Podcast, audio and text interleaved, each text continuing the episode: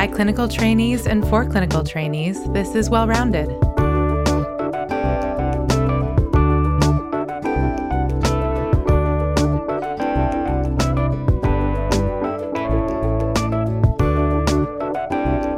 Well Rounded is your resource for all things healthcare business, policy, and current events. In today's episode, we talk about investing for clinical trainees. Your host today is me, Lauren Tronick, and our guest today is actually our very own Dan Arteaga. Dan is an MD MBA, currently an internal medicine resident in Texas, and a lifelong investor with some great personal experience to share.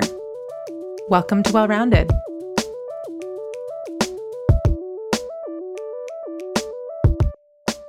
Hi, everyone. This is Lauren. I'm here with our very own Dan. Hello, hello. And I'm so excited about this episode. Today, we're going to be talking about financial literacy for trainees, basically, about investments and, and things like that. And Dan, I'm so excited that you're walking me through this because when it comes to investing, I have the financial literacy of a peanut. So, so I'm really excited to hear what you can teach me today. I doubt that. You probably know more than you think. so, Dan, you are an MD, but you also got an MBA. Just wanted to put that out there for people who are wondering, you know, what your credentials are. But I'm just curious how and why and when did you start investing? So I, I'll say I'm currently a resident, but uh, I've been investing for almost 20 years now. In my household, uh, my mother was the one who actually runs the finances, still runs the finances. Me too. And very early on, she decided that it was important for us. You know, I'm the oldest of four. She was, she decided it was very important for all four of us to know what it was like to invest in the stock market, to know what it was about. So she actually opened brokerage accounts for us when we were like 13, 14 years old. Wow. I knew very little early on. And most of the time I would just listen to her advice and sit on my investments. And those investments went from small to a little bit bigger to eventually me feeling confident enough to move my own money around really uh, and make my own decisions. And I haven't looked back since. Uh, I will say that her doing that when I was 13 is the reason that I could afford an engagement ring when I was 29. So, wow, that's incredible foresight. Go, mom. When I was little, I thought that Charles Schwab was like a friend of my parents. so there's a, a, little bit of a contrast. I, I, I use Charles Schwab. There you go. So that's how you started. That's how you got into it. Since you were 13, you've been thinking about this. And now you are a resident, having gone through med school. Obviously, financial situations for med students are quite unique. So, what's the typical financial position of someone who is just starting residency? So, what I'll say is that individual situations are going to be super variable, right? just to start, medical students typically are not going to have much in terms of income, right? Some might be working part time jobs, but typically they're spending more money on their education than they are bringing in through any side gigs. That changes a little bit in residency. So the average resident salary is a little bit more than $63,000 a year. But again, this rate varies highly depending on your level of training. Right. Um, so somebody who's a PGY one is going to get paid less than somebody who's a PGY five, and it's also going to vary depending on your place of practice. So salaries in New York are typically higher than salaries in Dallas, for example, because the cost of living in New York is higher and the cost of living in New York and Dallas is lower. That being said, most people in this situation have significant debt. So, just to give you a rough idea of those people who borrowed money for medical school, the median debt was $200,000 at graduation. Over a third of those with student loan debt also owe more than 300,000. This is according to the most recent data from Medscape. Um, so for most, I'll say the priority will be and probably should be paying back student loans. Right. So so that being said, if most students and most residents do have to worry about repaying loans, when do you think the right time is to start thinking about investing and actually starting the investment process? I would say it's actually never too early to start investing. Um, and probably the easiest place to invest is in the stock market. I say that for a couple of reasons. First, like anything in life, there's just a learning curve to any process, including investing your own money. Um, and every time you make an investment, so, and in this case, every time you buy or sell shares, these are opportunities to learn about trading. Um, so, and the more time you spend with your money invested in the stock market, the more you'll learn, right? You'll have trades that you've made that teach you lessons. For example, oh, you know, uh, maybe this investment wasn't the best investment because I bought when the price was peaking, uh, when the price was too high. Alternatively, you could have a different investment. Oh, I'm happy I made this investment in a company that was maybe a little under the radar, but I knew a lot about their key products and the company has done really well. And, and that made me money, right? So you'll make good investments, you'll make bad investments, and that's a process that just takes time. It's also super important to feel out kind of your inherent tolerance for risk. Mm. Some people, myself included, are willing to take big risks if it offers the possibility of bigger returns. Some people want to take minimal risk and would prefer to keep their money in savings accounts or typically uh, invest their money in real estate, buy a home. Mm. That's the most common form of investing that, that most folks do is buying property. Right. I will say most people fall somewhere in between, and most people are not are not so risk averse that they bury all their money in the backyard. Right. So that's kind of reason number one. Uh, reason number two is also related to the time that your money spends invested in the stock market. So any investment takes time to mature. In other words, nothing happens overnight. If you see a company worth $20 per share and you buy it because you think its value might increase to $30 per share or or more than that, you need to put your money into this investment. You have to leave it there and you have to let time pass. You can look back at share prices for major companies like Amazon, Apple, and Netflix, companies that are part of all of our lives at this point. and these companies and their stock prices have done very, very, very well. But if you look back at past data, it took years for them to reach their current value. So putting your money in early and letting it sit there gives your investment more time to grow, more time to mature. And if you're right, more of an opportunity to generate higher returns. So, what I'm hearing is basically it's never too early to start investing, but just thinking about okay, what inherent risk tolerance do I have? um, what kind of risk am I willing to take? And then recognizing that it takes time and patience. So even if I do start, like you, you started when you were 13 and it took years and years for for things to mature and for you to actually see any growth. Yeah. So even even with all of that, what would you say to somebody who is still hesitant to start investing in the stock market? Uh, I think it's totally understandable that that folks are are hesitant to start investing because for most people this is just like a, it's like a foreign language. Um, but I would say is that one of the nice things about now is that you can start with much smaller amounts of money than ever before. So most brokerages, these are the companies that allow folks like you and me to buy and sell stocks. They process trades without fees or without commission for the most part and most do not require you to maintain a minimum balance. So you can put as little in as you feel comfortable investing. But what if I don't have enough money or I'm not willing to invest enough money to, let's say, buy a full share of a stock? So that's an awesome question. Most of the brokerages actually allow investors to buy fractional shares. So, what does this mean? Um, so, if you want to buy shares of Amazon, you look at the stock and you see it's currently valued at over $3,000 per share uh, when we're recording this in February of 2021. You might think to yourself, well, I want to buy some shares of Amazon, but I can't afford to buy even one share. Most of the brokerages now allow you to buy just a piece of one share. So you can make your investment in Amazon or in any other company, regardless of the price of an individual share, which is great. So, uh, in a world with no fees, no commissions, and the ability to trade fractional shares, individual investors can start trading with as little money up front as they want. So, starting with 50, 100 bucks, 200 bucks, totally reasonable. You know, you could set aside just 1% of your salary. So, uh, for the average resident, that's going to be $600 per year, and leave your training with, at the end of the day, hopefully a few thousand dollars invested in a much greater understanding of the investing world in general. Okay, so what we've kind of said so far is it's never too early to start investing. Of course, as trainees, as medical school graduates, as residents, we do need to take paying off loans into consideration. But even with loans, it is okay to start investing. And I think a great way to think about that is what you just said. Like, okay, I'm just going to set aside 1% of my starting salary in residency and use that to kind of dip my toe into the investing world.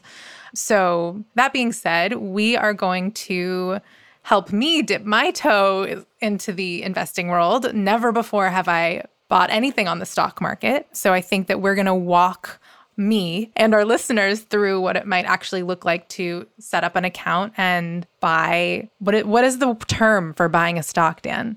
You're gonna you're gonna buy stock. You're gonna buy shares. I'm gonna buy shares. okay. You're gonna be a shareholder. I'm gonna be a shareholder. Okay. So immediately before we recorded this, you know, we set up Lauren with her brokerage account through her bank. And so, Lauren, you have your brokerage account, you have money that you put in there to make your first investment. We have to talk about a couple of things first. So, the price that you pay for the share, the price per share, this is a reflection of the underlying value of the company you're buying. And the first thing we need to talk about is the market cap or market capitalization. This is the price that you're paying for this company. Market capitalization is just the number of shares that are circulating, that are available times the price per share. And if you multiply those together, you're going to see, you know, Apple is a trillion dollar company. Another company is a $100 million. Another company is a billion dollar company. And so when you are making your investment, just realize you are paying to own this company for that price. So you have to ask yourself, is this company really worth whatever price that is listed? And that price is the market cap. The second thing we have to talk about is risk. So, no investment is free from risk. For that reason, when you start investing, whether it be $20 or $1,000, it should be an amount of money that you are comfortable losing, even if that outcome is exceedingly unlikely. But let's put some money in. Okay, so I am signed into an investment platform. You know, the, these are your Vanguards, your Robinhoods, your Merrill Lynch's, your etc. We chose one that allows what you told me are called fractional shares because I only want to spend $50 right now. So this platform that we chose allows me to actually choose the the number of dollars that I want to invest. Awesome. I love it. So we're not going to name the company, but uh, okay. what's your rationale for buying this co- for for buying a piece of this company? You know, I think that they are doing some innovative things, and I feel like they'll they'll make some progress in the future. They'll keep growing. Uh, They've already proven to grow, and they'll just keep growing. Especially if I invest fifty dollars. I 100% agree. Uh, and this is a company in the financial sector that makes a, a, a popular application that uh, makes our lives a little bit easier. Lauren, how much money do you want to invest in this company? I want to invest $50 in this company. Okay. So you're going to put in your fraction of the share that you want to buy. Or in this case, you're going to put in, uh, this platform lets you put in the amount of money that you want uh, to spend. So that comes out to estimated, it's basically 0.2 shares. So that's 20% of one share is what $50 will buy me. So our savvy listeners might realize that this means that we're looking at a company that's valued at around $260 per share. Um, so you've put in your 50 bucks. I think you can click review order. Okay. And that's they make it real easy, folks, these these platforms. I got to tell you. Okay, so I placed my order for $50. It's also interesting. You can usually on an investment platform, you can see the history of the stock and where it's been over the last years or months. So, you know, I'm taking a peek. It looks like it's had some ups and downs. Um, but I think I'm ready to buy. So I'm going to go ahead and click buy. Point two of, of one stock. Awesome. Okay. Dan, I already earned two cents. What does that mean? Oh my gosh. You are a shareholder, Lauren? Wow. Congratulations. Thank you. it's my very first share. Oh, now it's down. Now it's to $49.95. Oh, wow. So this is showing me in real time what's happening. Oh, Dan, I have a question. We're recording this right now at 3:45 p.m. Eastern. What are the times of day that you can buy stocks? That's an awesome question. People can trade starting at 9:30 Eastern time. Okay. And the typical trading window closes at 4 p.m. Eastern time. Okay. There are some platforms that allow folks to trade uh, after hours. And the after hours trading occurs until 8 p.m., but there can be restrictions placed on those sorts of trades. So the average person is, in, is investing uh, during the workday, but during the East Coast workday. And so, Lauren, for you to invest, you might actually be uh, waking up at the crack of dawn to place your trades. To, maybe I'll just become one of those people. Um, I have another question for you. We were talking earlier about risk, yeah, and that the stock market in itself is, you know, a more inherently risky place to invest as opposed to something like a house. But within the stock market, there are riskier and less risky places to put your money, as far as I can tell. So, something like what I just did is a stock with one specific public company. But I also know that there's index funds that are basically the top 500 companies in the country, and you can invest in that index. Can you explain that a little bit and how that might be a little bit less risky? Yeah, of course. There are um, financial instruments called exchange traded funds. Um, that's and, an and ETF. That's what ETF stands for. Yes, that's exactly what ETF stands for. All right. Uh, and an ETF is basically an aggregate of multiple different publicly traded companies that, um, uh, and you can invest in this vehicle which tracks the performance of these other publicly traded companies.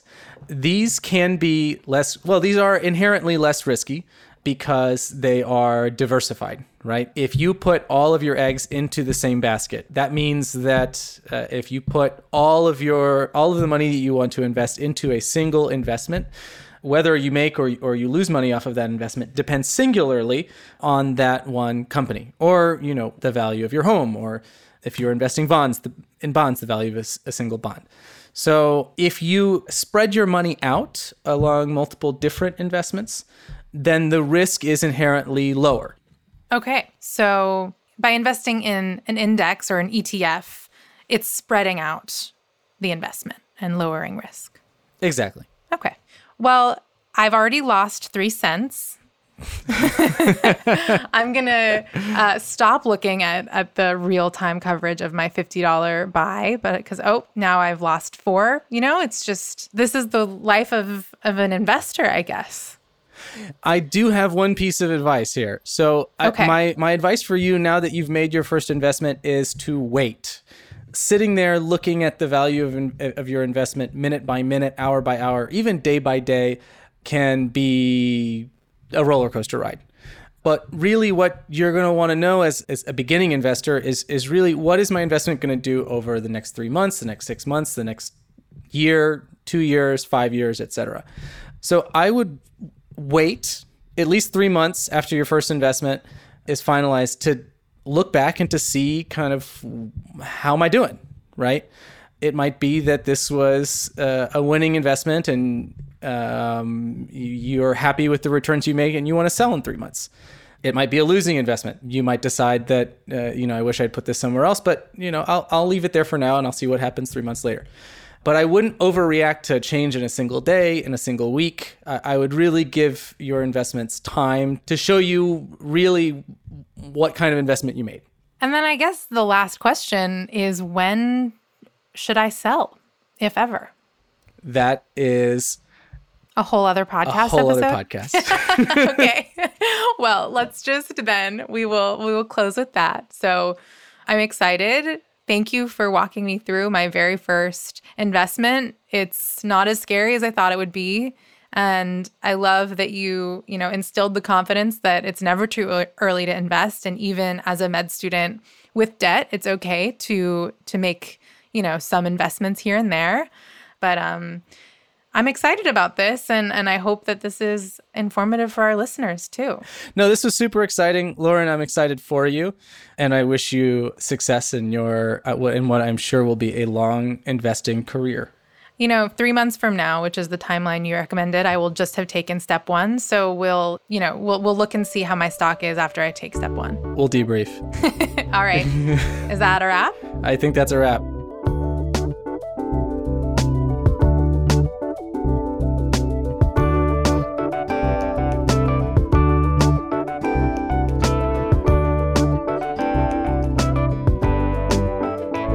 Thanks for listening to another episode of Well Rounded.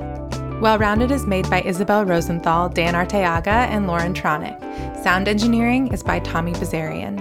And our theme music is by R.O. Shapiro and Micah Motenko. For more episodes and information, visit wellroundedmed.com and be sure to follow us at wellroundedmed on Twitter and Instagram. Thanks, y'all.